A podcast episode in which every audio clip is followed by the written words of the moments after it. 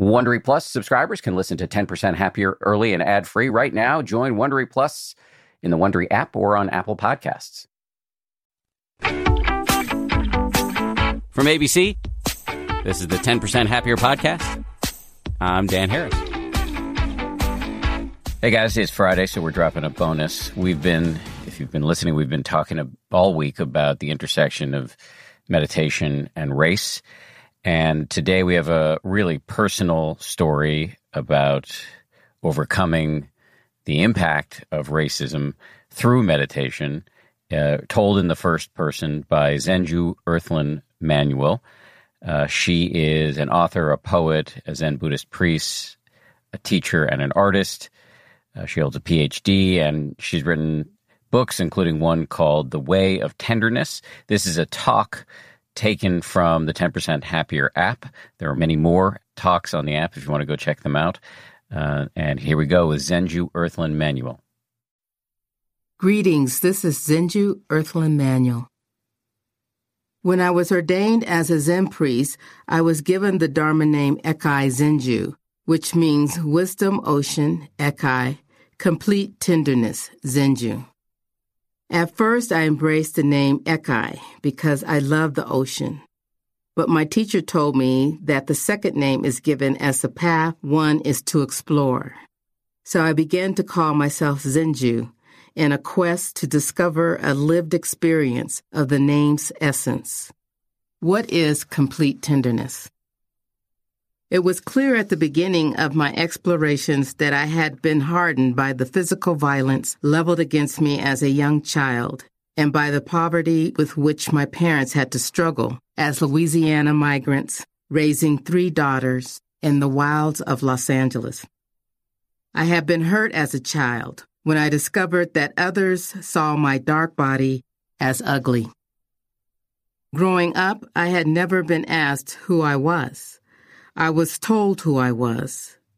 There was no room for self discovery. I was told from a young age that my life was going to be a particular way because of my dark skin. And in fact, I did experience the struggles of growing up as a black girl child. Based on what I experienced, I accepted the story of what was predetermined for black people, feeling completely destined for tragedy. I imagined that I would have to fight all my life to get what I wanted out of it. I imagined dying unfulfilled. I believed that I did not have access to the resources for life, and that access to them was being denied or withdrawn by the powers that be. Indeed, the world had structured itself around appearance. The way in which I was perceived and treated dependent on a structure of race, sexuality, gender, and class. The perverse power of those structures made my embodiment unacceptable to others and myself. As a result, I was paralyzed by feelings of isolation in my younger days. Perhaps worst of all, I came to mistrust my own innate wisdom by internalizing the judgments of those who felt that certain types of folks are lesser. I had betrayed myself. I had yielded to oppression. Oppression is a distortion of our true nature. It disconnects us from the earth and from each other. In my case, I grew bound to feelings of injustice, rage, and resentment. I held my life tight in my chest, and my body ached with pain for many years. Depression, unhealthy relationships, dependency on substances to numb the pain, and thoughts of suicide were my responses to the tension. Meanwhile, I spent a great amount of time and money on appearance, education, and appropriate political and spiritual engagement. No one informed me that who I was had nothing to do with the way I appeared to others. In fact, I believed that who I was had everything to do with how I appeared to others. Only in the deep silence of meditation did I begin to disbelieve that I was born only to suffer. Eventually, after many years, I would come to recognize the root of my self hatred, both external and internal, as personal and collective denial or denigration of the body I inhabited. In the silence of meditation, I could see that in being an object of hatred, I lived my life as an object of everything and everyone. A thing can be dressed up and stripped down depending on situations and circumstances. Denial and acceptance was based on being a good or bad object in the view of others. This was not life. To cultivate tenderness, we cannot go beyond the body. We must look our embodiment in the face. We must acknowledge the body and the denigration of certain types of bodies in the world. Only then can we begin to grow tender toward ourselves and others. Now, some believe that true happiness cannot exist together with conflict, strife, or pain. Many feel it almost certainly cannot be found amid social struggles related to race, sexuality, and gender. Some may believe that the indignation and anger that motivate movements of protest only move us backward or away from what is more profound about our lives. But this is not completely correct. If we were to simply walk past the fires of racism, sexism, and so on, because illusions of separation exist within them, we would be walking past one of the widest gateways to liberation. It is a misinterpretation to suppose that attending to the fires of our existence cannot lead us to experience the waters of peace. Profundity, in fact, resides in what we see in the world. Awakening from the distortion of oppression begins with tenderness. We recognize our own wounded tenderness, which develops into the tenderness of vulnerability and culminates in the tenderness that comes with heartfelt and authentic liberation. That first experience of tenderness is a cry from deep within our own nature it compels us to seek out reconnection to the earth and each other. As soon as we are born, we begin to drift away from our true nature. We align with established structures that immediately begin to fix our perceptions of others and ourselves.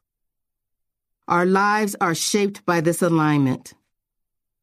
Falling into line is a survival mechanism driven by the suffering that already surrounds us at birth.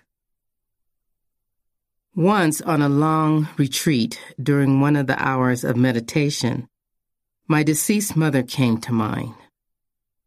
It was as if she had come to silently sit with me. I could not tell her to leave. I immediately began to cry. In that moment, I couldn't tell the reason for the tears. It was an upsurge of old pain, harbored from the time of our difficult relationship. How could I be tender, given my violent past with her? I kept breathing and crying, sitting with this vision of my mother. Her face was sweet. She was smiling. She did not appear as the rage filled yet beautiful person that had frightened me when I was young. I opened my eyes to wipe the water pooling between my eyelids. I had begun to feel real tenderness. Big thanks to Zenju. And we're back on Monday with something that's really important right now, which is white people talking to other white people about whiteness. Have a great weekend. We'll see you then. If you like 10% Happier, and I hope you do, uh, you can listen early and ad free right now by joining Wondery Plus in the Wondery app or on Apple Podcasts. Prime members can listen ad free on Amazon Music. Before you go, tell us about yourself by filling out a short survey at wondery.com/slash survey. I'm Shimol Yai, and I have a new podcast called The Competition. Every year, 50 high school senior girls compete in a massive scholarship competition.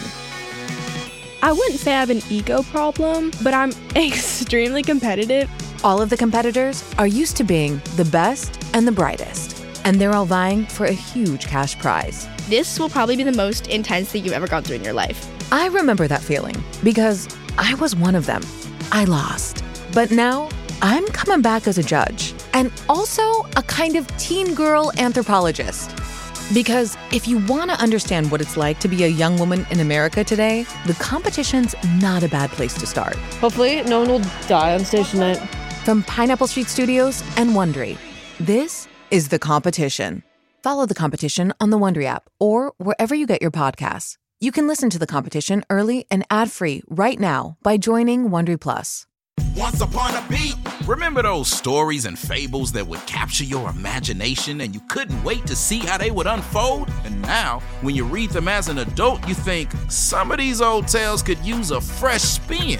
We have a perfect podcast to bring you the stories you remember, remix, and reimagine for the kids in your life today. Join me, DJ Few, and my trusty turntable, Baby Scratch, as we spin up new tales in the New Kids and Family podcast, Once Upon a Beat.